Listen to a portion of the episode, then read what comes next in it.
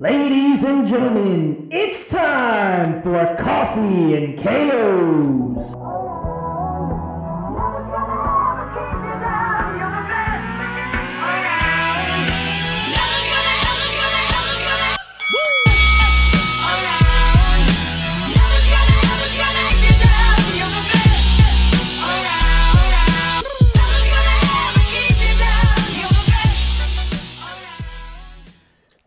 Ladies and gentlemen, welcome back to Coffee and KOs, a really uh, special episode.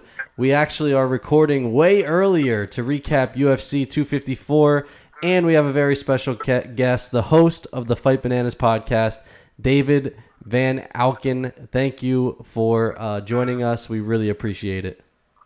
Absolutely, guys. Love coming in. Uh, love it. I love coffee. I love KOs. So uh, I'm, I'm there. I'm money. How, how are you drinking your coffee? Iced 24 7. Uh, I live in Daytona Beach, Florida. It's always iced, at least once in the morning, and then around 1.30, 2 o'clock. Listen, we live up. We it's real cold for by us, but uh, we I still drink iced coffee. I much prefer iced coffee rather than uh, hot coffee. So I'm right there with you, 100. percent um, But holy hell, guys, what a weekend!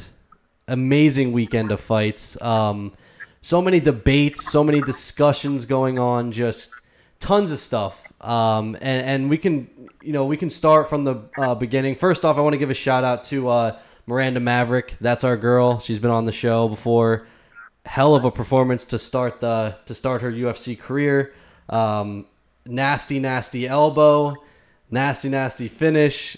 Awesome, awesome job by her. So super, super excited about that. Um, but from start to finish, you know, what was your overall takeaways from from this card? What what did you what did anything surprise you? Did you guys feel like was it, it was hundred percent worth it for me? Like you know, sometimes you get those big pay per views. You know, you're like, ah, I don't know. This card was everything that everyone expected. Absolutely amazing. Hundred and ten percent. I'm a moment guy. I, I, I, there's only so much time. I have so many kids. We're all so busy. Uh, we got so much stuff to do. I am a moment guy. The Last of the Mohicans. The movie's a little long. It's not that great, but that end scene's phenomenal. So I'm just a moment, dude.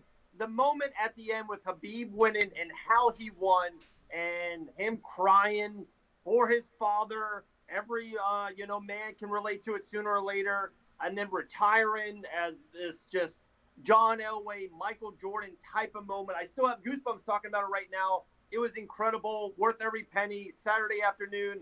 Um, yeah, it was absolutely. I got so much more, but would love your guys' takes as well. No, I, I totally agree. I think um, you know you're obviously building up to that moment at the very end with Khabib and Gaethje, but you look at all the fights prior to that, and you know the Whittaker Cannonier fight that has a ton of implications.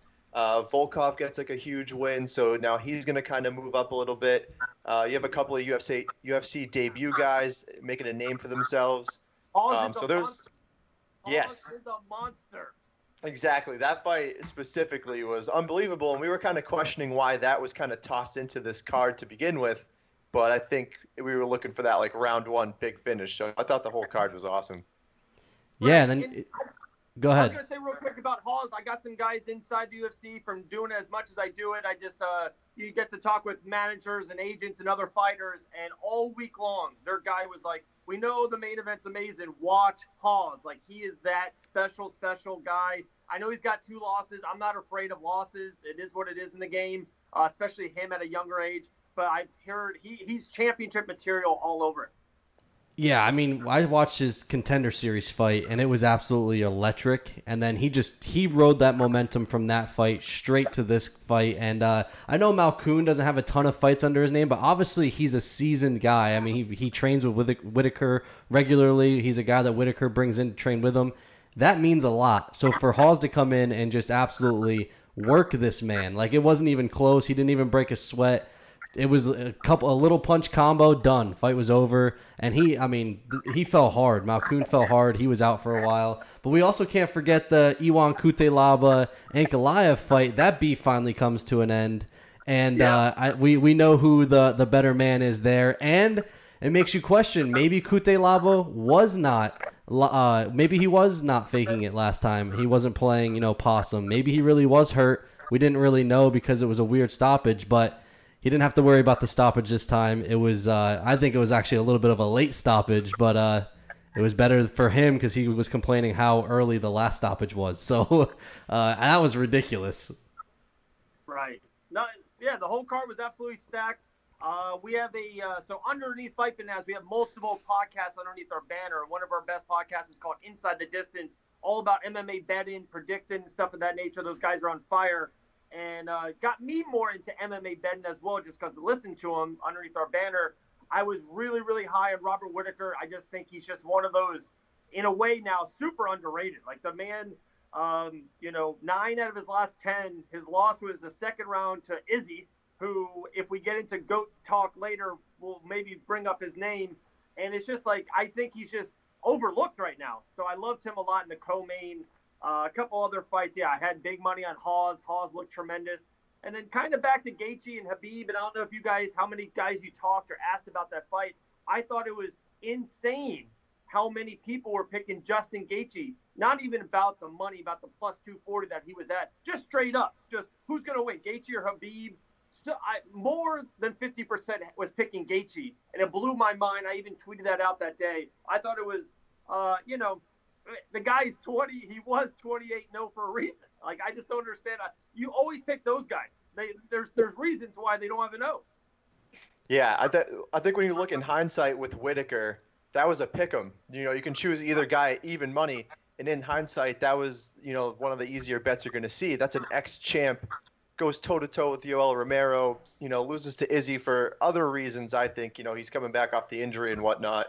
But uh, hu- huge win off of Darren Till, so he wasn't getting any love from the odds makers. So I think that was a great pick. Um, I had I had parlayed. I had Miranda, Lauren Murphy, and Khabib, and it paid like plus one twenty five. And uh, I thought that was uh, an absolute lock.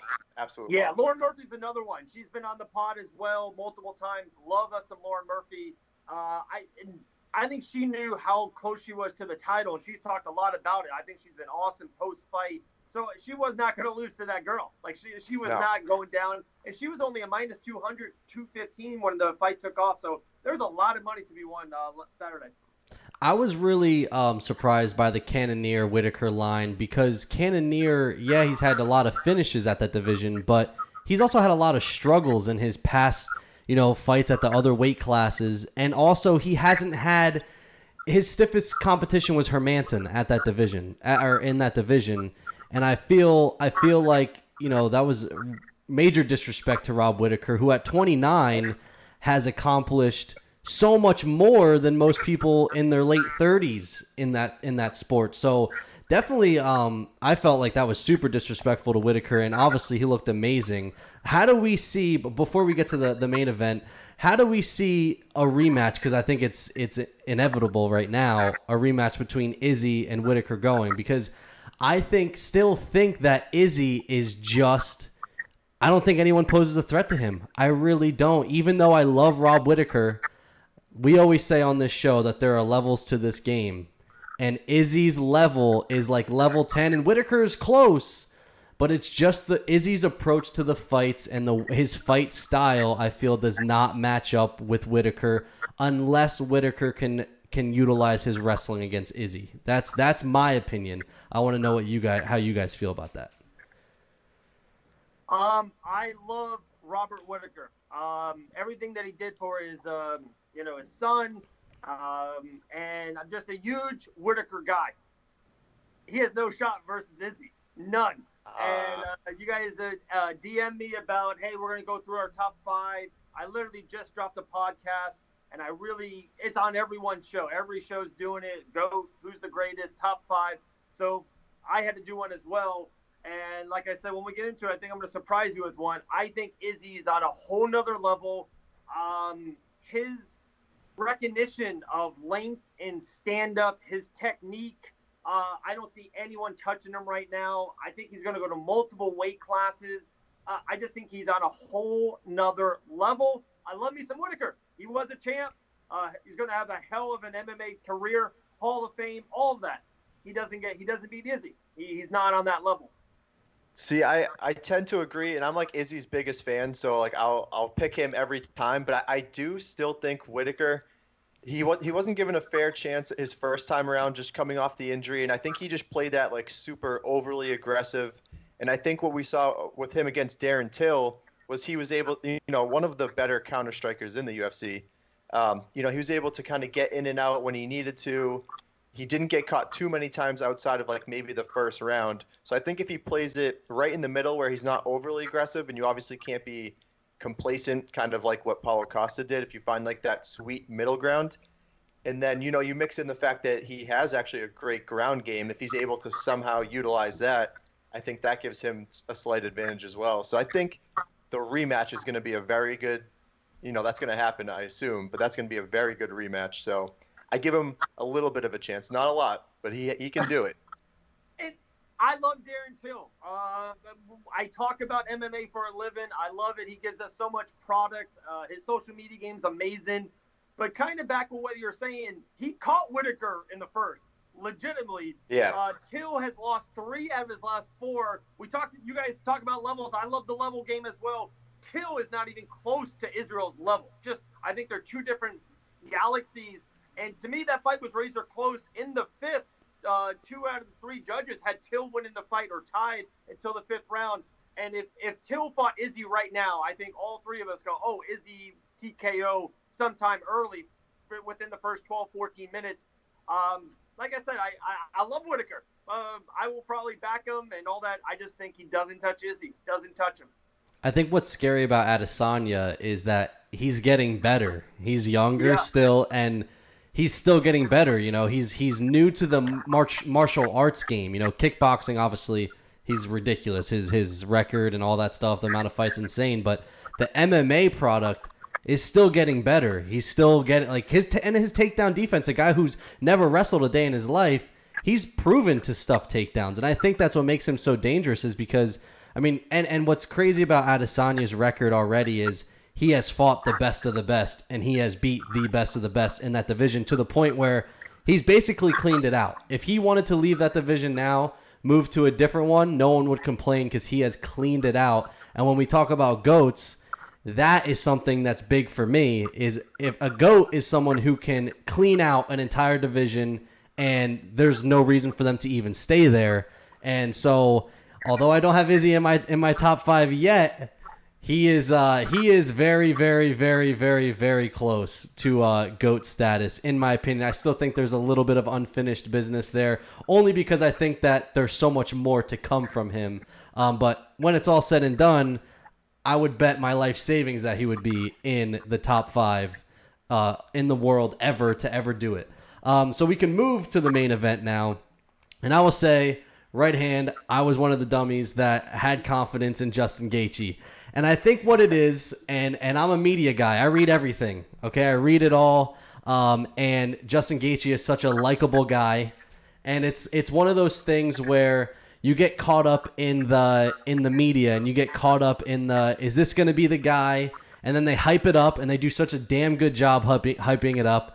And then on top of the fact, they bring in, oh well, Gaethje can wrestle, and then you forget Dustin Poirier could wrestle, and what happened to Dustin Poirier, and and they just rope you into it. And I, I'm I'm one of those gullible people that will fall for anything, and here I am. And uh, I, I'm not gonna lie, in the back of my head, I'm like, there's no way Gaethje wins this fight. But then you you play these scenarios in your head, and you're just like, wow, like the guy is one, he's he's one of the most durable and and his chin is so good. And but then you're like but this fight's never going to stay on the feet and it's never going to get to that point. And uh, you know at the end of the day Khabib got it done and did it in the same dominating fashion that we've seen him throughout his whole entire career. And uh, it was amazing. And and like like you said the whole moment was absolutely amazing. The, the UFC did a great job with the videos and, and everything leading up to it. And, uh, you know, I couldn't be happier for Khabib. And I love Justin Gaethje for the way he handled the loss as well. Um, Right.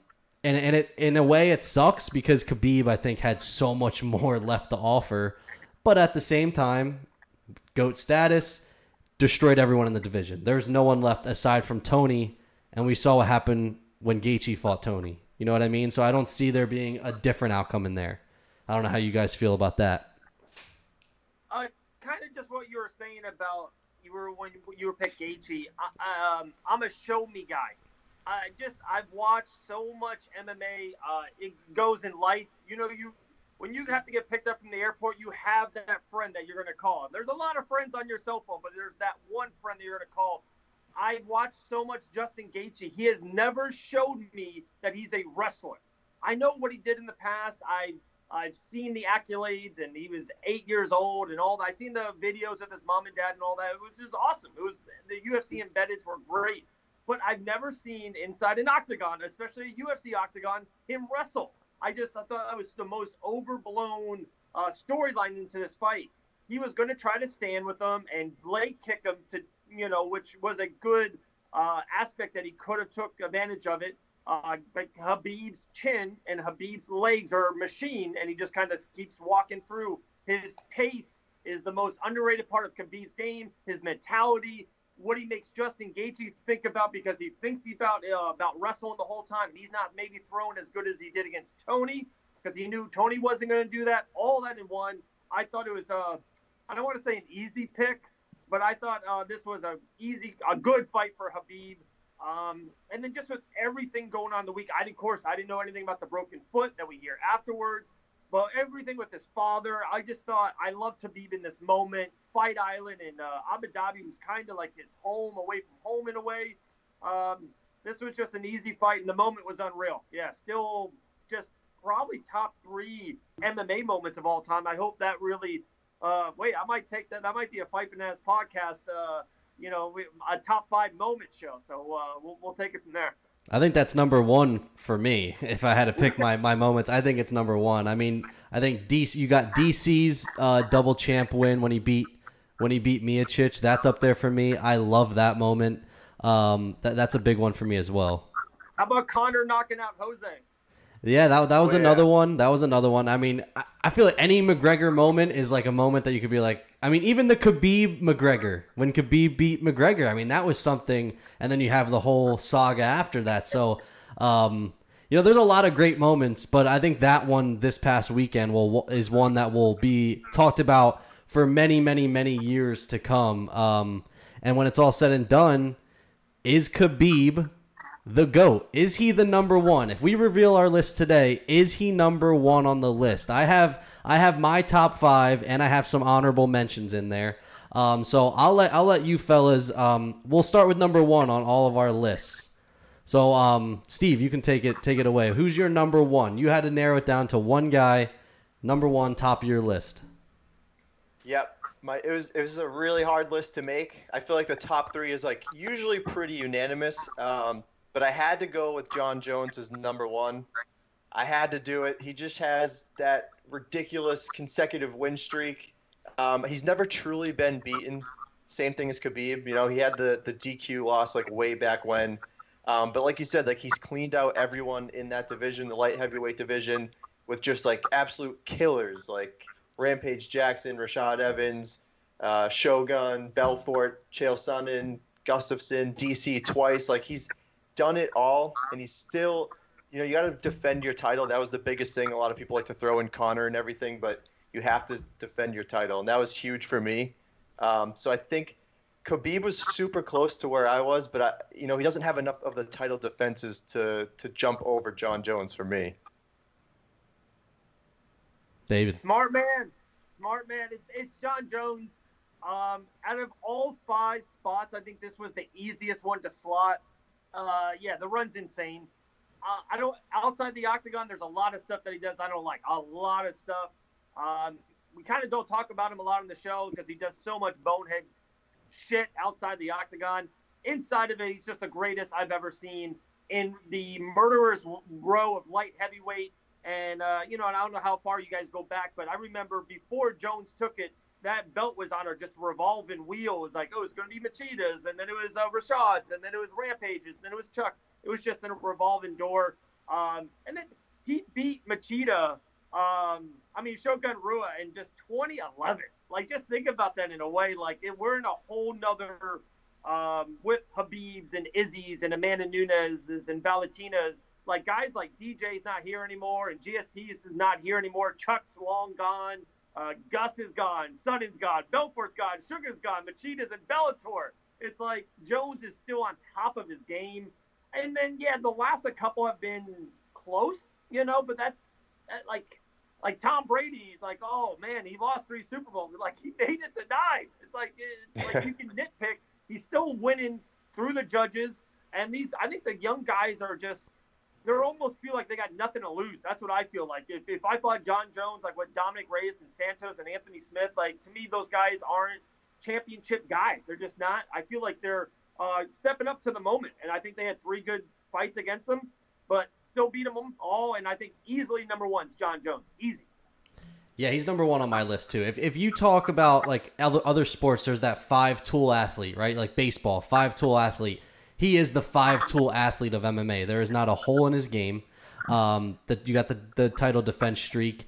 Um, and a lot of people forget almost all those guys that he beat early on were on some sort of supplement and what you know that's that's just the fact back then testing was not as crazy i listen i'm a huge joe rogan guy it, there's no there's no denying it all those guys back then use some sort of supplement competitive edge whatever and Him whether too, though. Yeah, eh, yes, yes, but listen, at the end of the day, his skill set is still the highest of any of those guys that he beat. And uh, yeah, he's still my number one. And it, for me, it was really, really tough because I kind of like what how DC put it. You know, yes, Jon Jones technically does not have a loss, but he made a mistake. How many mistakes has Khabib ever made in a fight? And it seems like none.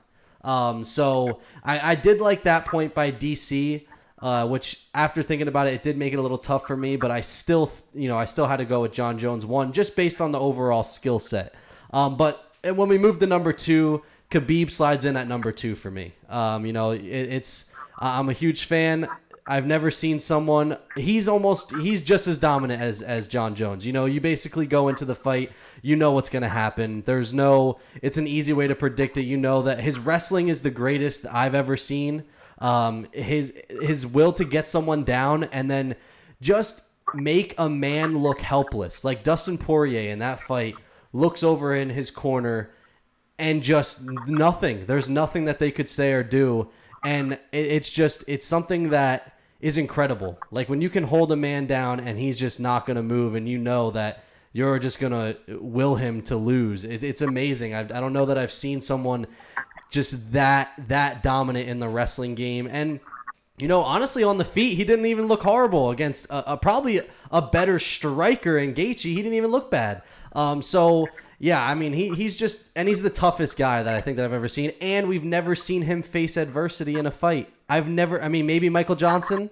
That fight was pretty close. Ally Iaquinta had like a round or two that was pretty close, but never real real adversity where we saw his back against against the fence and like oh my god Khabib might lose. Like just straight domination of everyone he's ever fought. Um, and in ways it's disappointing to me because I want to see him fight more. But if there was ever going to be a time to retire it would be now. And I, I think this is a legitimate retirement. I don't think we see him again. I mean with the whole you know I, I was trying to explain to my dad because he doesn't really get it. Like he's like all these guys retire and come back it's a whole different scenario. You know, you got the whole, you got, you know, it's just a different. It's not like Conor McGregor retiring, coming back. This is a whole different, um, a whole different animal here, and uh, that's the last we'll see it could be. But yeah, he's my number two. Um, Habib is on the list, not number two. And real quickly uh, about Habib, you said about striking is I don't think people realize that there's not there's so much more to striking than just striking or a jab. Like what Habib does striking with his pace and his just uh, you know his chin. No one thinks of defense or his chin as a striker, but he can literally walk right to Gaethje, get right in the pocket, take one, and he knows he's going to throw a jab, jab, and then he's going to try to you know get him down. I think he's really, really underrated striking. There's just so much more of it. His knees are really fluent. Um, but Khabib's going to get there. Number two to me is GSP, George St. Pierre, uh, an all timer, multiple weight class. And he's just got one of those things, too. Is like 2004 to 2013 all timers. People forget about how great Matt Hughes was, and people really forget about that website, bjpenn.com, how great of a fighter he was. Uh, he, he went through the division two or three times, uh, and then to win a title, a title in welterweight and middleweight. Uh, this was close, but number two to me, GSP. Absolutely love him. Yeah, I, I had Khabib on mine as number two, but you know GSP was right there, and I wasn't sure how to weight like the multi division champ just yet. Like I didn't know where to put that into the mix, but just because Khabib is you know 29 pro fights, has never lost. I don't know if he's really ever even lost a round. You just talk about his pure domination. Um, and you just look at like the the list of people like Conor McGregor. Many people consider him one of the the best to ever do it. Dustin Poirier right now, he's one of the best in the UFC. Same with Justin Gaethje, and they all suffer the same exact fate. Like how crazy is it when you go into a fight and you tell them like this is how it's going to go, and you it still just goes that way because he just imposes his will on you. It's just right. insane what he's able to do. So, to me, Khabib had enough to do it, so I give him uh, second on the list. It's like a pitcher telling a hitter that you're going to throw a fastball right down the middle, and it doesn't matter. You just blow it past him every blows, single time. Blows it right by you. It's yeah, it's, it's, I'm a Yankee fan. Mariano Rivera has one pitch.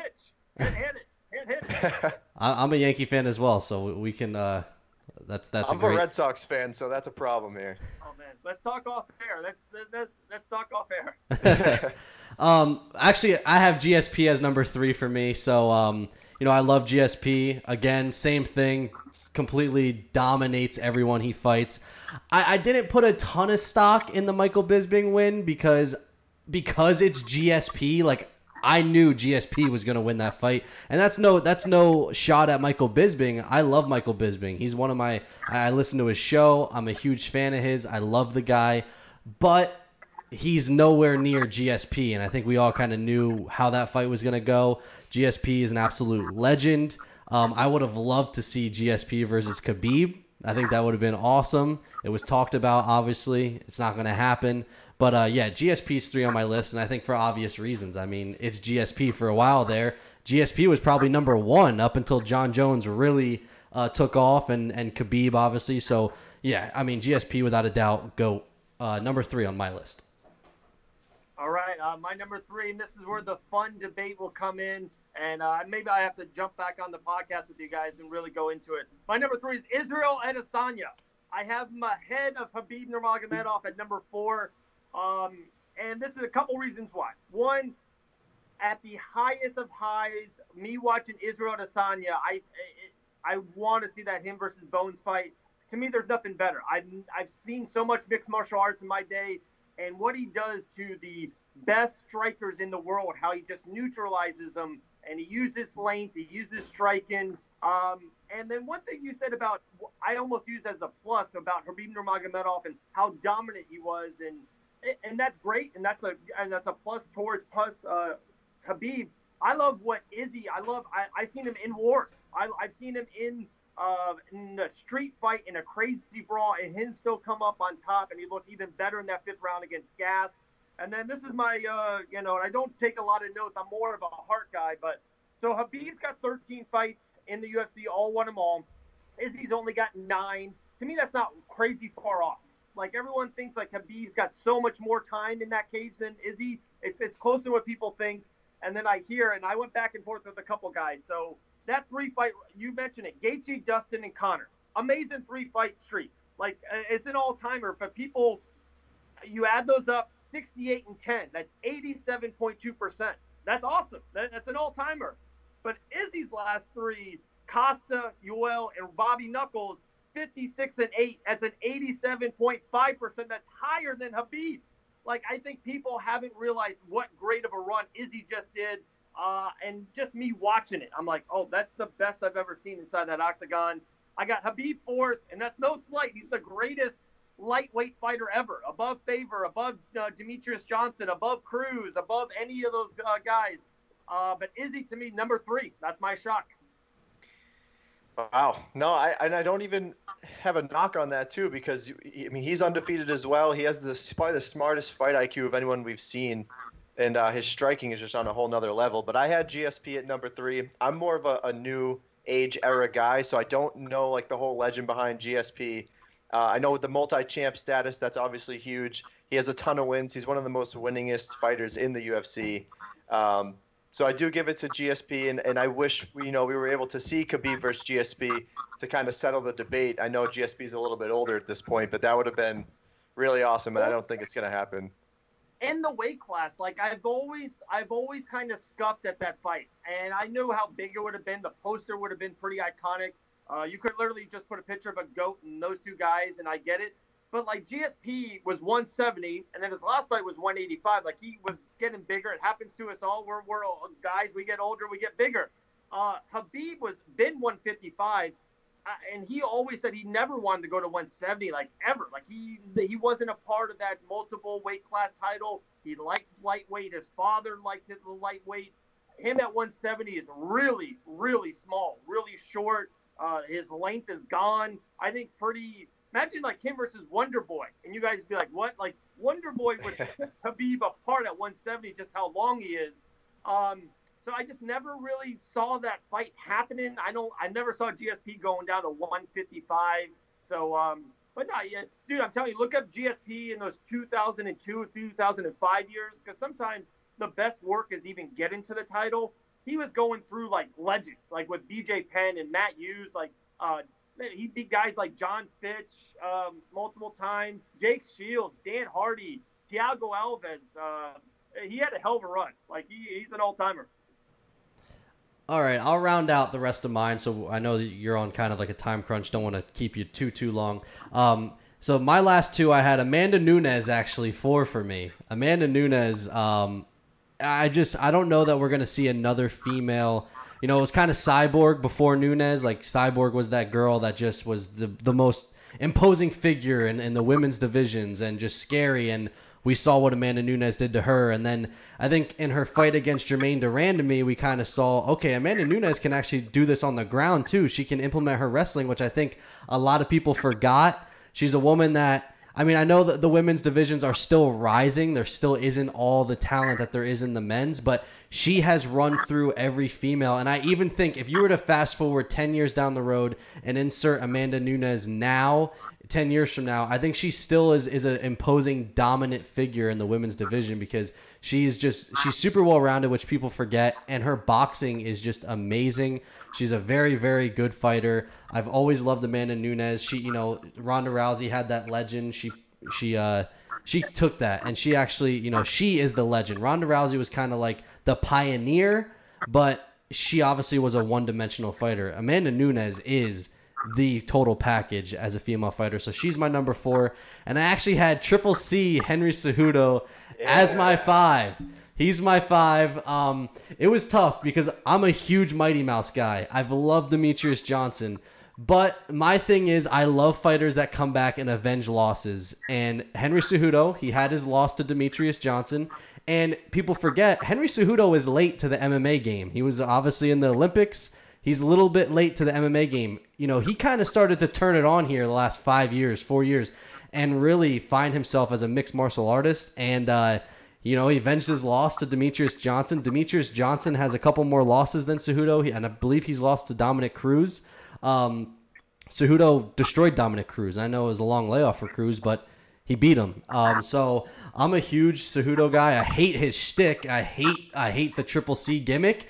But inside the octagon, I don't know that I've seen anyone as as you know he's he's just amazing. He's so fun to watch. I get super excited in all his fights. The little guys are always exciting, and I love the Volkanovski matchup. I so bad want that to happen. We talked about it on our other show. He doesn't match up well with any of the other guys in that division, but he matches up well with Volkanovski because of the height. Um, so yeah, he was my he was my number five, and my honorable mentions were Anderson Silva. Demetrious Johnson, Daniel Cormier, and Adesanya. I put an asterisk because I think when it's all said and done, he's gonna be on that list. It's just I think he just needs a little. If, if listen, I'm waiting for the Jon Jones fight. After he beats Jon Jones, he's gonna move up there. Jon Jones, maybe he. Who knows? I think it's an intriguing matchup. So, but yeah, Adesanya's gonna be on that list down the road. Uh, love it. Uh, you guys are absolute money. You guys, uh, I would love to come back, have multiple shows. Love it. Um, no, Triple C, he was one of my honorable mentions. My number five was Amanda Nunes. 100% agree. The one thing I, uh, out of all these guys we just mentioned, Habib and Izzy and GSP and Jones, we didn't mention any other, you know, guys that they beat in this top five, top seven realm. Amanda Nunes, if you do the top Mount Rushmore females, I do it all the time. Mount Rushmore's in list. Like Mount Rushmore females, it's uh, Ronda Rousey. Oh, Amanda beat her. Okay, you can throw in Cyborg. Oh, Amanda beat her. Uh, you can throw in um, Miesha Tate. Oh, she beat her. Valentina, she beat her twice. Amanda Nunes, to me, easily uh, the greatest female ever. I, I kind of want to move her up, but I didn't. Uh, Khabib is so um, new and it's so vulgar. Like I almost wanted to put Amanda five and Habib. Uh, I mean Amanda four and Khabib five. Couldn't do it. Five. And like my honorable mentions, one name that we haven't mentioned yet. I'm surprised he's actually six. Anderson the Spider Silva. Same kind of thing. Um, you know, eight years ago he was Israel Adesanya. Like he was insane, phenomenal, couldn't be touched. He went back to back weight classes, middleweights twice he ran through. Uh, he beat a murderer's row as well. Anderson Silva, easily all timer, and it's kind of eerie that him and Habib are literally retiring one week from each other. Uh, I had DC, DJ, Triple C, and uh, another last one. My number 10th guy is Stipe Miocic. I'm a sucker for heavyweights. To me, he's the greatest heavyweight ever, being in DC twice, being in Francis Ngannou, uh, beat multiple higher end guys like that. So uh, you know, he's got to beat Francis and maybe Jones to get in this list of top five. But Stipe's close up there, and there's uh, those are the goats. Yeah, I uh, I had four as well with Amanda Nunes. I feel like uh, you talk about title defenses. She won two different division belts and then defended both of them. So that I think she was the first fighter to ever do that. So that's obviously huge. So number five, I guess I was the only guy who had Anderson Silva, but I mean, you look at his, you look at his last eight fights. He's he's lost every one except one. Um, but prior to that, it was the 16 fight win streak. So he was one of the first to ever do that, like really long, huge win streak. Uh, defend his title a bunch of times. He has the most title defenses with 10. Um, so I, I, didn't get to watch him in his prime, which, which kind of stinks. He didn't get finished by Izzy either, which has got to hold some weight to it too, right? um, but no, I had him at number five, and then I had Mighty Mouse I, I throw Conor in there for, for different reasons, just because he kind of changed the sport. But I also had Triple C because Triple C's the man, dude. He's he's great. He is. No, it, it, we're nitpicking. Like they're all so great. All the people, guys and girls, we just said. Uh, you kind of nitpick when you get to the very top, and there's just something to me about just the watchability, just the watch. Like in my eyes, uh, like Triple C, he's so great, but like you know, Marlon Moraes beat him in the first round. Like uh, they were very equal in that first round. When I watched Izzy, like Costa wasn't close to him. He was this undefeated murderer, and they were like it was it was the JV team versus the varsity team. Um, and you know, defeating Bobby Knuckles in the second round, massive knockout. I just he, he's just I think he's my guy. I think I'm gonna uh, hunker down with Izzy and uh, number three, and he can he has the shot of going all the way to the top at number one. I think what killed Anderson Silva for me before we let you go is he fought too long. These these yeah. the last the last six yeah. fights in ways they tarnish your career a little bit because people at the end of the day are going to look at records. I know it's stupid, but they're to look at records.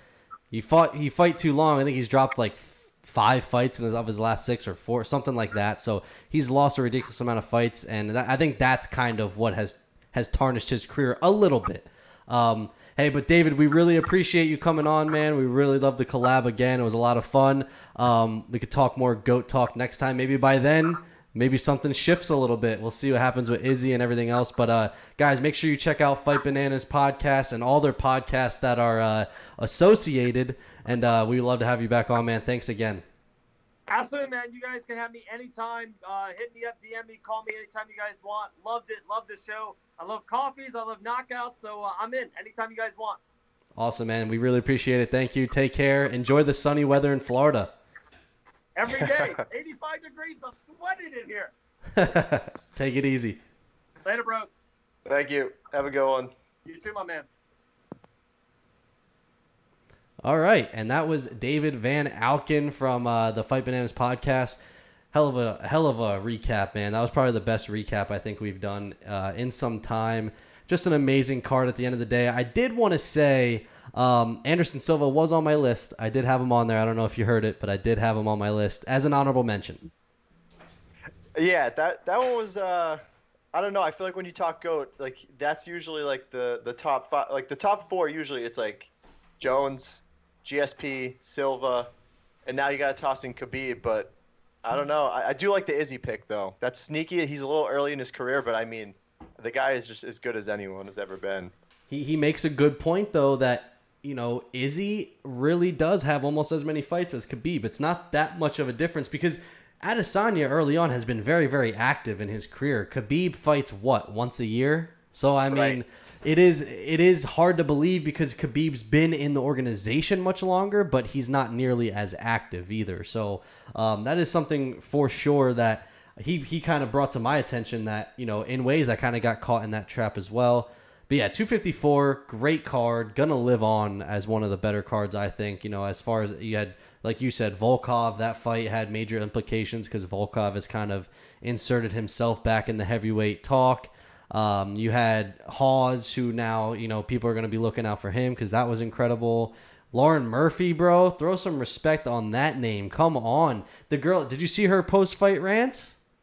I didn't see her post. No, I did not see it. What, she she she's say? she's she's fuming and I, I totally get it she's she's basically mad because um they're just overlooking her like she she's she's been on fire okay she's fought every almost all her fighters minus this one that she's fought have been ranked she's beaten them all she hasn't lost i think in her last since 2018 i think was her last loss she she's been um she who's fighting for the title next against uh is it is it Shev, against Shevchenko? Is that um Pena? Oh, uh, no, not Pena. I think I have it. Right Not. Juliana Hold on a Pena. Um, Maia, Jennifer Maia, Oh yeah, yeah. Mine. and Jennifer Maia hasn't made weight two times. She's also she's also lost two fights recently or something like that. And Lauren Murphy here hasn't lost since 2018 and hasn't gotten a title shot. So she was fuming. She was throwing uh, tons of shade, and I love it Well, because you know I think that that's what you have to do. That's a garbage fight. When we talked about it uh, before on the last show, we, we were talking about the, the prior fights that her opponent had been in, and it was against literally people who have never fought before in a pro level. So you give her just a UFC debut person. She goes out there, destroys her. I, I'm not surprised that she's angry. I mean, you got to show her some respect at some point. Uh, but she's she's still sitting at number five. So I, I don't know. Maybe Chookagian could be next for her, or I don't know what they're gonna kind of play around with there. Yeah, she she was talking a bunch of trash, but I like good trash though. I totally uh I totally like understand where she's coming from. Like and, and it's it's sad, but uh I hope she gets a shot soon because she is getting older too. And I love Lauren Murphy. Like she she's she's a warrior, dude. She's awesome. I Yeah. love her and uh she put on a hell of a performance over the weekend as well. So, um, was there any other last um, takeaways from that you had from 254 that you wanted to that you wanted to touch on, or or are you good? Um, the ones that we touched upon, I thought were pretty good. I think one of the bigger ones was Whittaker, just talking about how incredible he's been in his last few fights, um, how he's been the ex-champ. He's beaten Yoel Romero twice. I know he lost to Izzy, but uh, Whittaker is one of the best in the UFC right now. He definitely needs to get that title shot next. And um, I, I, I want to pull for him against Izzy. It's really hard because I love Izzy. He's my guy. But Whittaker's such a nice guy, too. And he's really just an unbelievable mixed martial artist. So I think uh, his performance definitely stood out. Yeah, man. Uh, Robert Whittaker is just an absolute G. He's a freaking G. Um, I love. I just love the way.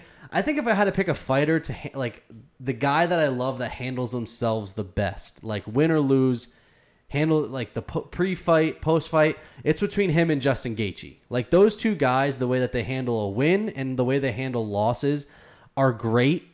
Um, and and I love people again. I always say this, but people forget Rob Whittaker is a well-rounded fighter. Like not only and one, I want to give a shout out to Jared Cannonier. One, he took the fight to Whittaker at the end. I think I think he waited too long to kind of push the pace, and Cannonier was was really landing those leg kicks to effect, but he waited too long. Like you saw at the end, like he had Whittaker hurt a couple times towards the end of that fight, um, but it was just too late.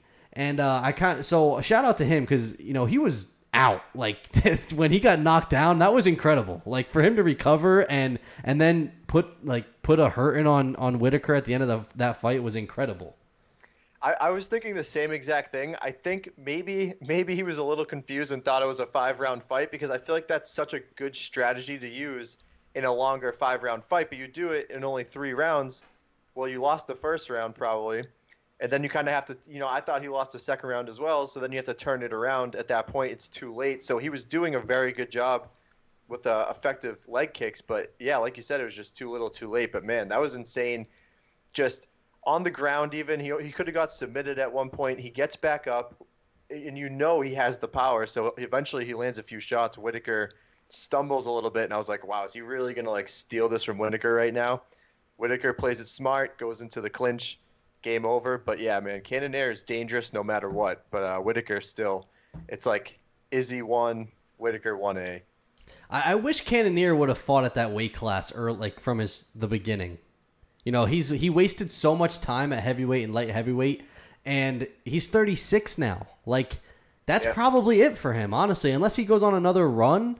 And again, outside, I, I mean, I think that uh, I think that Darren Till is going to insert himself up there, and he's going to end up eventually surpassing Cannonier. Um, I don't know, man. It sucks. Like I think if Cannonier would have fought at that that division, that weight class for his whole career, I think he would have developed a little bit more. I think what he is is a guy that had that crazy power, um, but it just didn't translate so much to the to the heavier divisions. And then he moves down, and now that power translates in a in a against smaller guys, and it worked. But um, yeah, against top tier talent that of guys that one is he yeah, he's not a wrestler, but his counter striking is so unreal and his reach is so unreal that you're never gonna you're never gonna be able to get inside and land punches on him. And then you got Whittaker, who's gonna wrestle. He didn't wrestle much, but if he wanted to, take you down, wrestle you, ground and pound, hold you there. Cannonier did do a pretty good job getting up uh, throughout the fight when he was taken down, um, especially after the knockdown. But yeah, I was I was impressed with Cannonier's heart. Like he showed he belonged there in that division in the top five right now. But at the end of the day, I, I just don't feel anyone's beating Izzy. I think that Izzy is just he's that next level, man, and there's just he's just not no one is close to him when it comes to striking. I think the closest in striking is Darren Till, and that's not even you know Darren Till would would get destroyed by Izzy. Like as far as they're they're similar similar fighters in their fight style, but you know if if Izzy is level ten in striking, Darren Till is level seven or eight. He's not ten, and uh, Right. that's just a huge difference in the sport. So yeah, Izzy, I think I think Izzy's next step is honestly like I, I think that the Whittaker fight maybe it happens, but he at this point he's officially cleared out everyone in the division. It's it's take the Jon Jones fight. I mean that that's next for his legacy, I think. And I think if he loses the first Jon Jones fight, but it's close, I think we see an immediate rematch and we get a, a Jon Jones Adesanya two right away. Yeah, I, I I'm just hoping they go Whittaker Izzy rematch just because I think that's just such a like a mega fight to have. So I think that will definitely happen. Um, I'm curious to hear what you think about. I remember I, texted you after the Khabib Gaethje fight, and I was on the side that I thought Gaethje actually put in an, a very underwhelming performance. I thought uh, when you were watching the fight, he looked very like panicked, and he didn't really know what to do.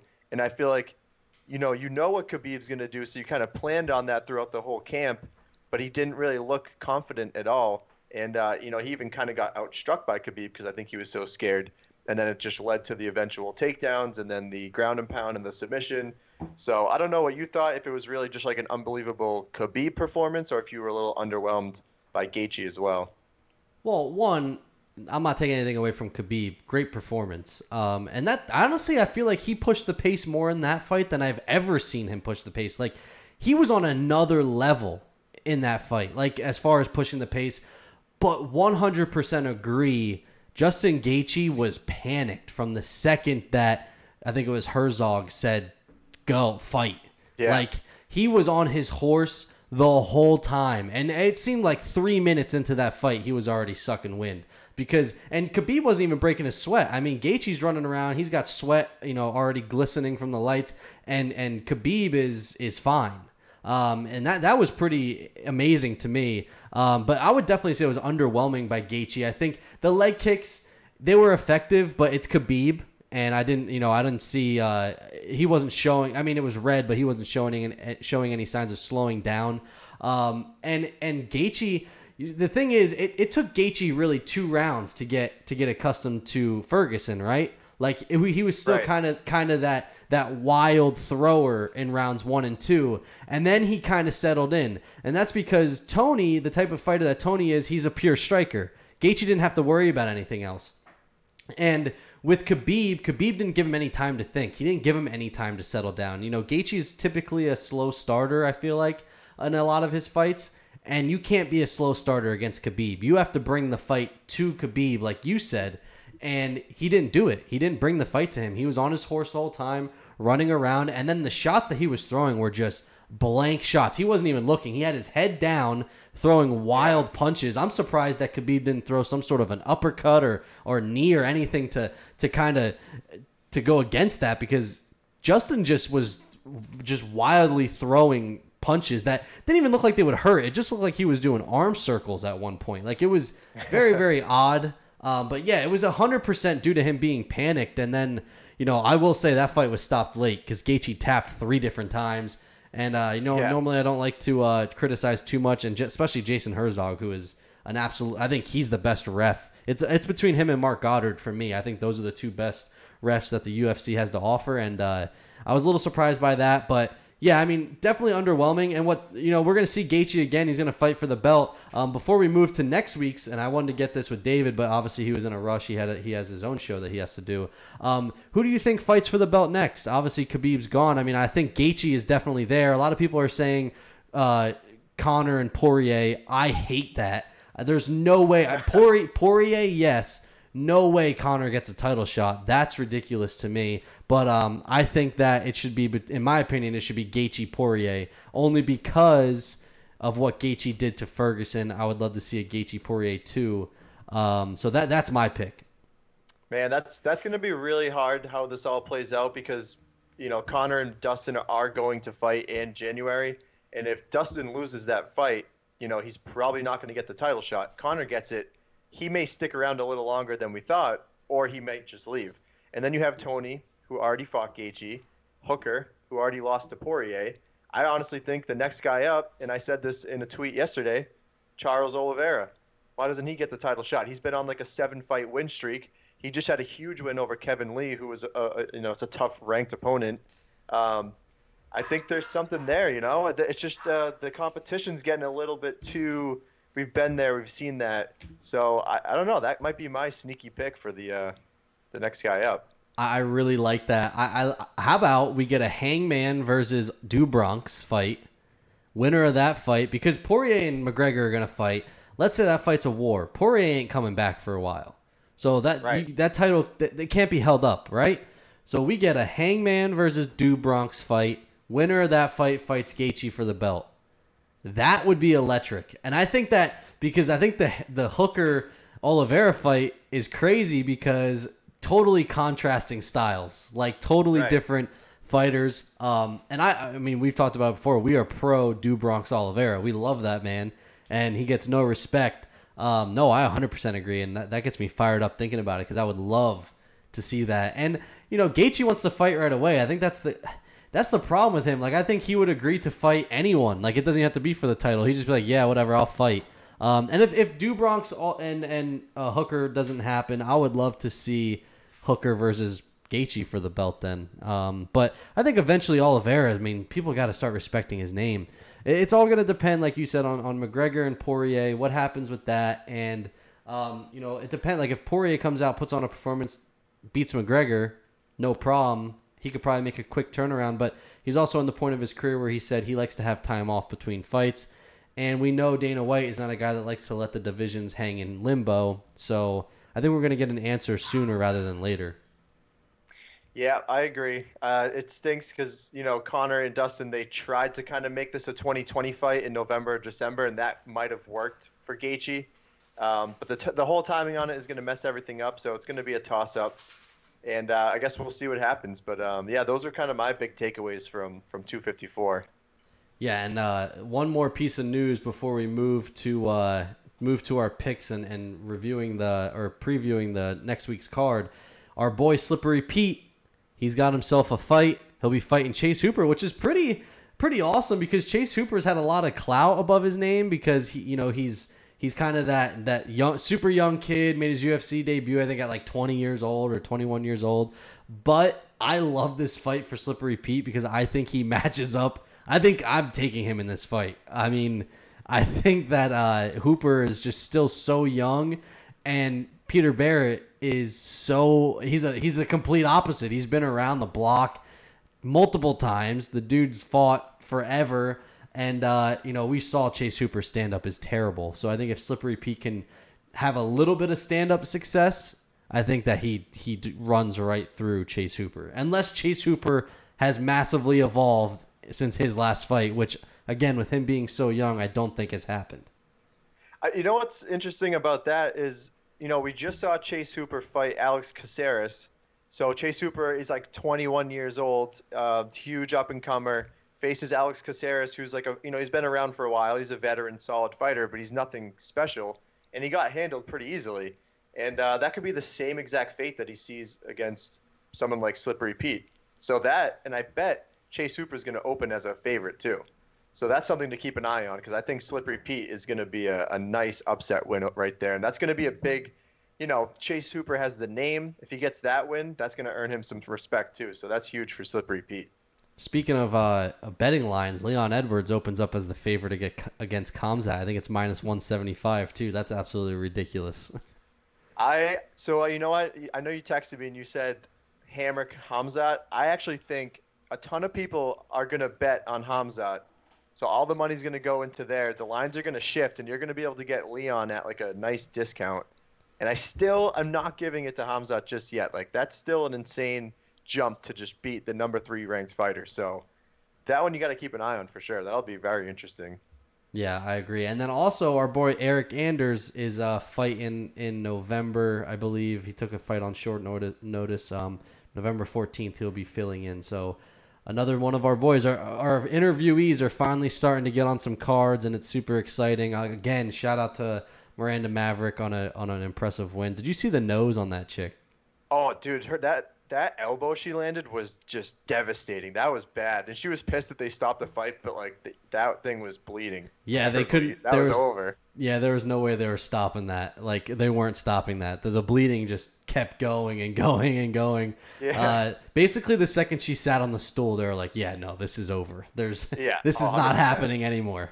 Um, all right, so this week we have uh, UFC Fight Night: Uriah Hall versus Anderson Silva. We all know this is the last fight for the Spider Anderson Silva. Um, to some, it's sad. For me, long overdue.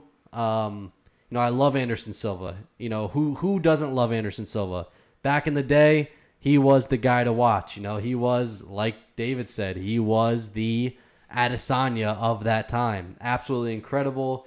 But it's been long overdue this retirement. I mean, I know he, I know he didn't get finished by Izzy, but I don't know, man. I feel like Izzy was just kind of like, listen, this is like this is like my favorite fighter of all time. Like I'm not trying to disrespect bad. this man.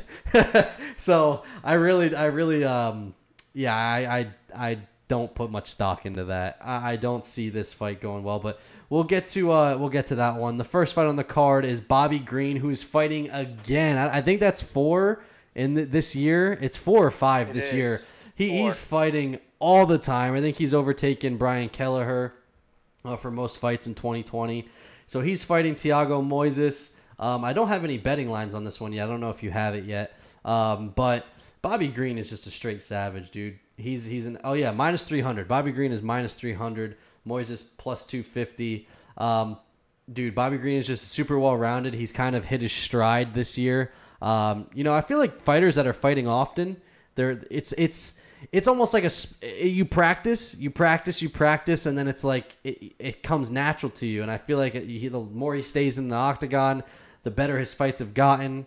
Um, you know, I think we're almost uh, due to uh, get another Lando Vannata Bobby Green fight next year because I think you someone tweeted I think you have to have one of those a year. Uh, why not? Because they're always great. Um, so yeah, I'm going Bobby Green on this one, and I'm gonna go. Uh, I don't know where I put my pen, so that's always good. Uh, I'm gonna go by. Uh, I'm gonna go decision. I feel like Bobby Green, he's got that knockout power and stuff, but he tends to get tired later in the rounds. Um, not to the point where he's like overly exhausted, but he stops. You know, he, he doesn't throw as much volume. I think that he's gonna put a hurting on him early, but uh, I think that uh, Bobby Green gets it done by decision. I believe this fight was booked earlier in the year, and then I think you know maybe COVID reasons happened and it got rebooked. But because I think I remember talking about this, but I, I know Thiago Moises, he fought Michael Johnson in his last fight. And I remember watching that, and he wasn't really doing that good, but he did end up catching him in a submission. Um, so he's a big BJJ guy. And then Bobby Green, you know, he's fought three times in 2020. He's won all of those against good competition. You got Clay Guida, a little bit older, but then Lando Vannata, Alan Patrick in his last win, which I thought was a, a very tough opponent. He looked Yep. great in that fight. Um, so he's really turned a corner here in his career. So if he wins this fight, that's four in a row. I don't know. He's in the in the lightweight uh, division as well, so he might make a little run at the title too. Now that it's wide open. Um, but I'm going to take Bobby Green too, and I'll I'll also go decision. Carey, get in here and make your picks. Give me give me TKO instead of decision. I feel like he's actually been landing a, a couple of bombs recently. Yeah, he has. He's been uh he's been on fire. Um and again, his boxing is insane, but he's he's another like just seasoned veteran. I think what's he got? 37 fights on his name? Oh yeah, Thir- 38. 38, 38 fights. fights. Um so yeah, he's he's absolutely insane. I don't know where Carey is. He's here. I'm waiting for him to come in so he can make his pick since we're on the first fight and he's being a turd nugget over there. well, um, do we want to keep going and he plays catch up? Sure. You can you want to pre Let's go eat uh, every other one. I feel like I talk too much. You can preview the next one. All right, this fight is um, an interesting fight. So your guy, Greg Hardy, makes his um, his return to the octagon against Maurice Green, Big Mo Green. Um, I I'm not a big fan of Maurice Green. I've seen him fight a bunch of times. I really just don't think he really has enough. Um, like his striking's not great. He gets taken down pretty easily. Um, so I'm really just not convinced on Maurice Green. Greg Hardy, on the other hand, he's actually had a very impressive start to his UFC career. Um, I know you're not a huge fan of him, but he started off as a power striker, and he's actually kind of turned a corner a little bit. He, he fights a lot more fundamentally. I know he took a short notice fight against Volkov, and that was just kind of a levels type of thing. We knew that he wasn't ready for that type of competition, um, but I thought he actually held his own in that fight. And then he had a nice bounce back win over Yorgan De Castro. So this is just two big heavyweights going at it. Um, like I said, I'm not a huge Maurice Green guy. In his last fight, I don't know if you remember it, but he was losing the whole fight, and he ended up getting that submission off his back in the third round. It, it was a, a ridiculous way to win, so I'm not giving him too much stock there. So I have Greg Hardy, and I'll go by TKO. All right, I'm going Maurice Green. Moving on. I get, listen. Anybody that listens to That's this show knows I hate Greg Hardy. Um, I root for him to lose every single time. Um, I just I have no respect for that guy at all. Um, yeah, I, I'll be honest with you. I am not sold on Maurice Green either. Um, I feel like all his wins are just crazy sloppy. Um, he reminds me a lot of the Juan. Is it Juan Adams, the guy that uh, Yes. Greg Hardy fought first? Like he reminds me so much of him. Like I believe they are they are very similar. Um, also, kind of a little bit of a grudge to Maurice Green because I've reached out to him to come on the show. He's read the messages and never replied. Um, that also bothers me. Just tell me no, and that's cool too. Um, I'd rather that. So I'm gonna go Maurice Green though, uh, just because on the sole fact that I hate Greg Hardy, and I hope I would love for Greg Hardy to get knocked out, but I think if Maurice Green is gonna win this fight, it's gonna be by decision or submission, like some ridiculous submission again, like he did last time. Um, it's hard to believe this fight's gonna go the distance because it's heavyweights. I always feel that way. So um, I'm gonna go Maurice Green by submission, which doesn't happen too often with the heavyweights, but fingers crossed. And if I you sum- pulled it off go ahead, yeah, he pulled it off last time. It was sloppy though. one, yeah. It was. It was totally sloppy. He's, Well- like, well, the- he's massive too. He's six seven. Like he's a giant. Well, the, the guy that he submitted last time, like he basically like choked the guy and put the guy's face in his stomach or something like that, and the guy tapped. And here to find so out tired, he was just laying down on the top well, of him. the guy that tapped though apparently had like severe asthma issues in the past too. So I mean, like to me, Oh. to me, like that's it makes it even less impressive. I know I'm probably gonna take and fall behind you more on your uh, on behind on the rankings here bet- between our picks, but I don't care. I can't bring myself to pick Greg Hardy. So So is that called That's a fair. submission by obesity? I guess. Maurice Green, also his ESPN picture is terrible. He looks so sloppy in this picture. Like, it's bad. But uh, yeah, Carey, we made two picks. We made Bobby Green, Yeah, I can't this find one, thing. and we made the second one. So you can make your green and green. Okay, okay. So you got you got Green and Moises. Yep, Thiago Moises? Moises. You know, it's close to Moses. You know, he might be the you, you know the the deliverer, but then you got Mean Green. Um, so or gangrene, or, which isn't good. Gang Green. That's yeah, that's not good. Maybe Moses would be able to heal it. I don't know. Um, oof. I'm gonna go. I'm gonna go Moses the Moses. Mo- Moses the Moses. Um, I'm gonna go submission. I'm gonna go. I'm gonna go Moses submission. I gotta ask, is it because he's Brazilian? I didn't even take notice. Oh, okay. I just feel like that would have been the, the take behind And we got another green, green with an E. Maurice Green Okay, so he's he's safe for the safe for the environment. fighting Greg Hardy, the woman beater. I hate I, I don't like Hardy either, especially after the stunt with the with the inhaler. Oh and yeah, that's another thing. playing that. Yeah, that that I forgot all about that. That adds on to why I hate Greg Hardy because of the freaking inhaler thing. Yeah. What made him think? And Din Thomas is in his corner. Din Thomas is a legendary fighter and and a trainer. Who who thought that that, that was okay to bring an inhaler? That that added fuel to my fire of hate for Greg Hardy. It might be the dumbest like move we've seen in a corner like ever. Like Yeah, why? ever. 100%. Was that ever even a thought process of anyone in mid-fight when everyone's watching? That was when actually that was in Boston. I actually saw that fight. But like everyone is watching you, like you're you're going to get caught. But they played it off very dumb. Oh, Should have threw a tomato at Greg Hardy if you were there. Yeah. Um, so, so I'm going. I'm going. I was trying to send the link to my because Uh. I, I can't. I couldn't find it. Um, I'm gonna go green with an E TKO. Just because you hate Greg Hardy too, yeah, right? I, yeah. I don't like Hardy. All right, I'll preview the next one. Then Steve, you got the one after that. All right. Then we got. Hold on, here we go. Kevin Holland coming back again. So Kevin Holland back again. Man always fights as well. Love Kevin Holland. Uh, no odds on this one yet. Um, versus uh, Murado, Murad, Muradov, Muradov, Muradov. Uh, Makhmud Muradov. We'll go with that. Um, so, listen, I, I love Kevin Holland. His last fight was like a little sloppy. He didn't look great, but he got the win. Um, I think he's going to turn it around this fight. Um, I'm trying to look up Muradov's stats here, any any info about him.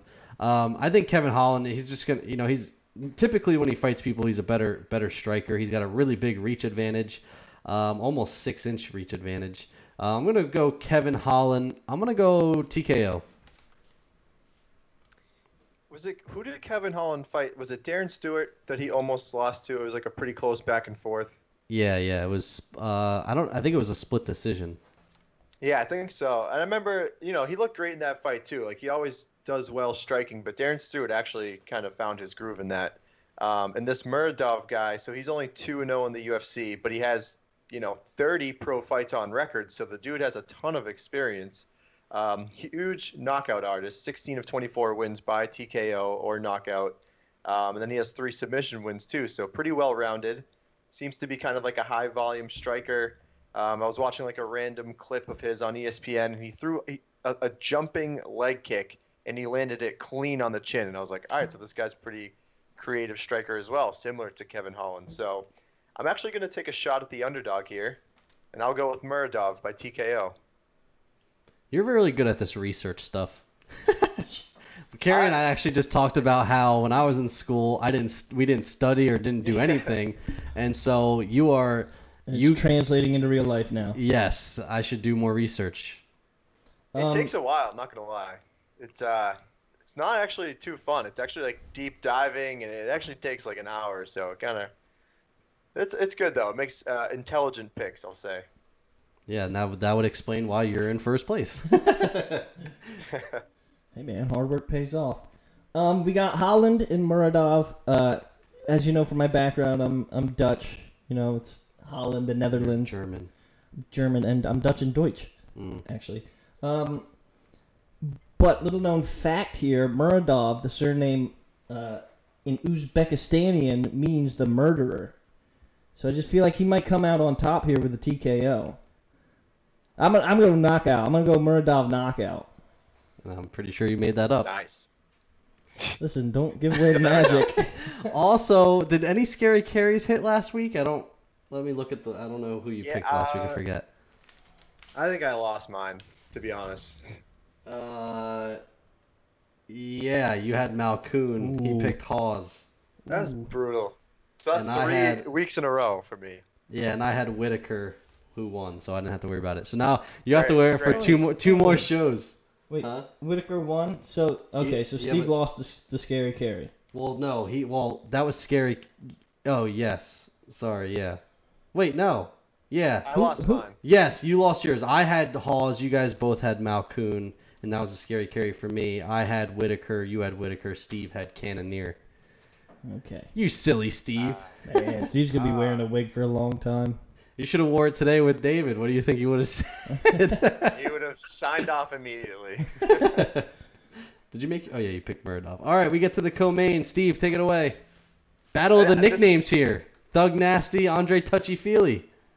Absolutely. Honestly, this is the fight of the night. Like you're, you're obviously everyone loves Anderson Silva and Uriah Hall's a big name too, but you're coming to watch the co-main event. One hundred percent. might he might be the like the hottest actual like top prospect in the UFC right now. Like he's gone out there and he just fought Charles Rosa, who's like an amazing amazing uh, grappler, submission artist, and he just destroyed him the whole time. He had him in control the whole time on the ground.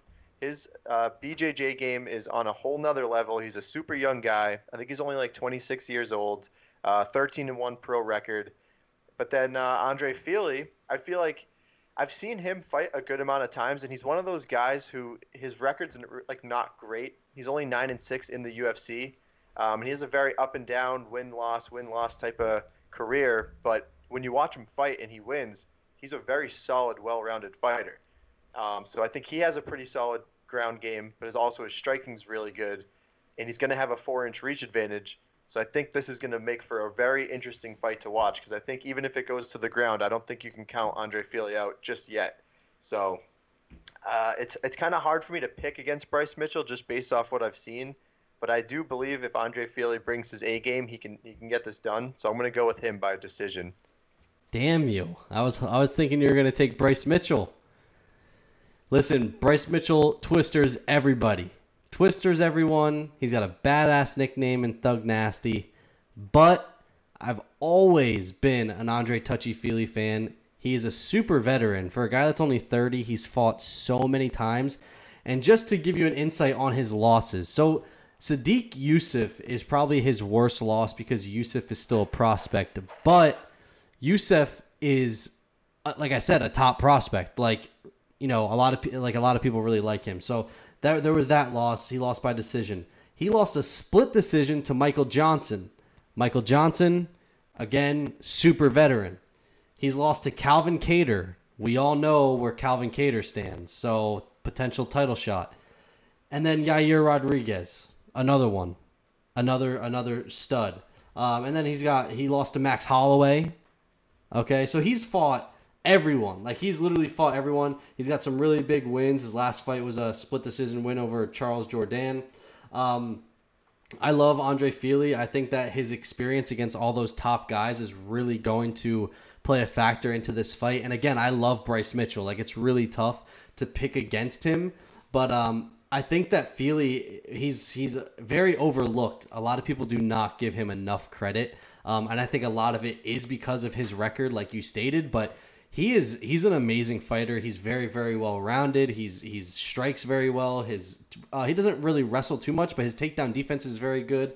Um, and Bryce Mitchell has to get this fight to the ground to win the fight. I mean that's I think it's no secret. Like he can take a punch, he can strike, but his way to win is by submission on the ground. Um, and Andre Fili is a good BJJ fighter, and I think that in the end he's gonna play. Uh, this is a good matchup for him. I think that this is a fight that can finally put some respect on Andre Fili's name, and I'm gonna go Andre Fili, and I'm gonna go out on a limb. I'm gonna go TKO here. Let's go, Andre Fili. You know, uh, back in high school baseball, I had an assistant coach with the last name Mitchell. He was a nice guy. I got along with him really well. And Touchy Feely is a fantastic nickname. that is that that's something that I don't even know if I would have came up with that. So I think that's great. And and looking at the guy, he looks like he can take pain very well because he's tatted from his toes to his nose. So, but I think what's going to happen here is, I, I think they're going to grind it out, and I think Mitchell's going to come come out on top. You're Bit of a stutter, there. yeah. I'll have to show you. You don't know what a twister is, but he's like people have thought about switching his nickname to uh, to Twister because so he's. I think there's only been like four Twister submissions or something like that in UFC history, and he has three of them, or there's five. He has like three quarters of the Twister Twister submission wins, and it's like this crazy. You have to be ridiculously strong and just have like this weird grip to get it. It's like you twist this guy's body so much that they tap. Um, I'll have to show you a video later, but Is he from Kansas? Uh, I think he's from Arkansas or something like that. Yeah, somewhere like in the like the that Great could be Plains Twister country too. I think.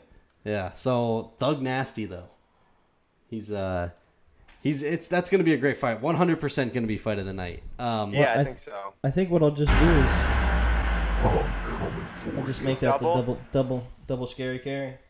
I like that. That's I think gonna a that great that's a yeah that that's a, gonna be a ridiculous fight. And then we move to the main event.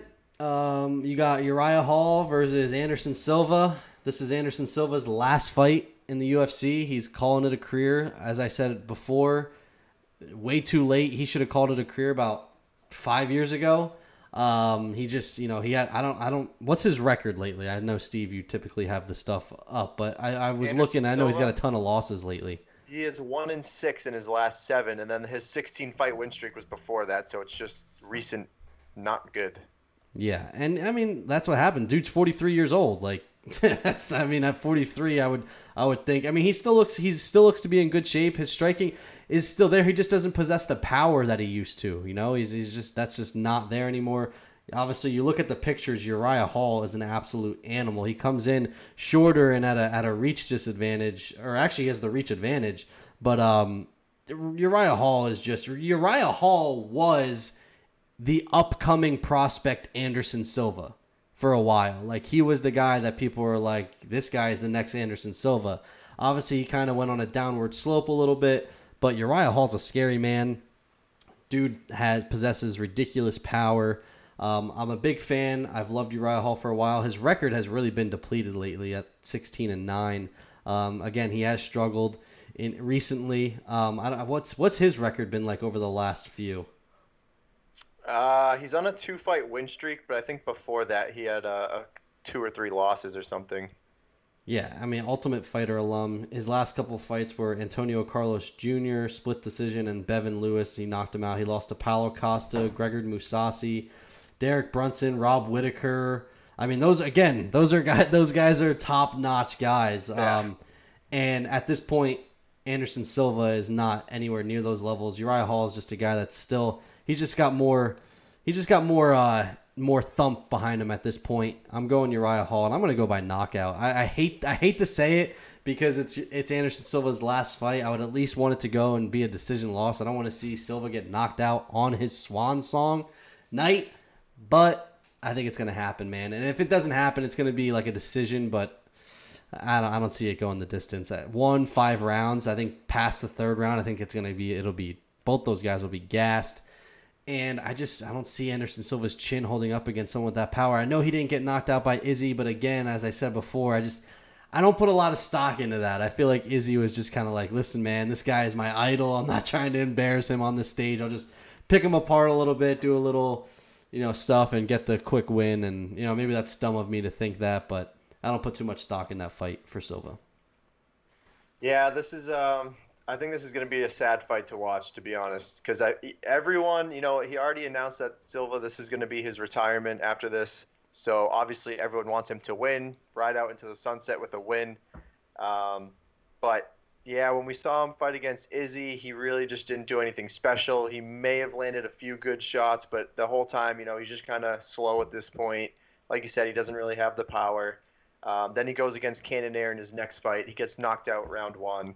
Granted, you know, Cannonier has unbelievable strength, but I don't know. Uriah Hall's also a knockout artist. 12 of 16 wins by TKO. He's going to have the reach advantage. Um, I don't know. It's almost like a 10 year age difference at this point. It's it's just hard to pick for Anderson Silva in this fight as much as like people want to see him win. Um, ah, and I, I don't think I can do it. I think I got to go Uriah Hall T- uh, decision. I'll go decision. You don't want it to be that sad. it's gonna be Yeah, sad, but you don't want it to be well, that sad. Decision's okay. Um, you know, Silva looks a lot like the actor Lance Reddick. I don't know if you guys have ever seen Fringe, No. um, but he plays like a like a badass, like special unit FBI, like head honcho, and then he's also the voice of the Commander Zavala. Oh my god, I just hit puberty. uh, the the uh, the voice of Commander Zavala in in Destiny, who's another badass character. So, uh, but I think you know he's just he's just old bones, man. Look at Just- him. Like, look at him in the picture. Like, he just looks, and it's so sad because I guess that's always kind of been his body type. But him compared to Uriah Hall, he just looks fragile. Yeah. Yeah, no, old bones here. I think Hall's gonna make Silva fall. And uh, so I'm going I'm going Hall TKO. And also, we saw a big decline in Silva after he got popped and pissed hot, too, which, you know, is Yep. is a kind of a big question mark. And that's when we were talking about goats. I know Jon Jones has pissed hot before, but he's put on shows after that. And before, you know what I mean? Like where Anderson Silva, ever since he's you know come back from his suspension, hasn't looked great. So you know you, that's when you put that asterisk next to his name. It's one thing if a guy like is on the roids or whatever, and then he still goes on the run after. Like Overeem, one he never he never tested positive, but you can't tell me Alistair Overeem wasn't on roids. Look at Overeem ten years ago versus now. Holy God, he looks like a shell of himself. It's insane. Um, and but he's still putting on great performances. Uh, so I think that's that's uh, another reason why I kind of had that asterisk next to um, his name. And Overeem, I, one other thing that we got to debate one time: who are the greatest? And we don't have to do it today. Greatest fighters to never hold a belt. I mean, you got Cowboy, you got Overeem.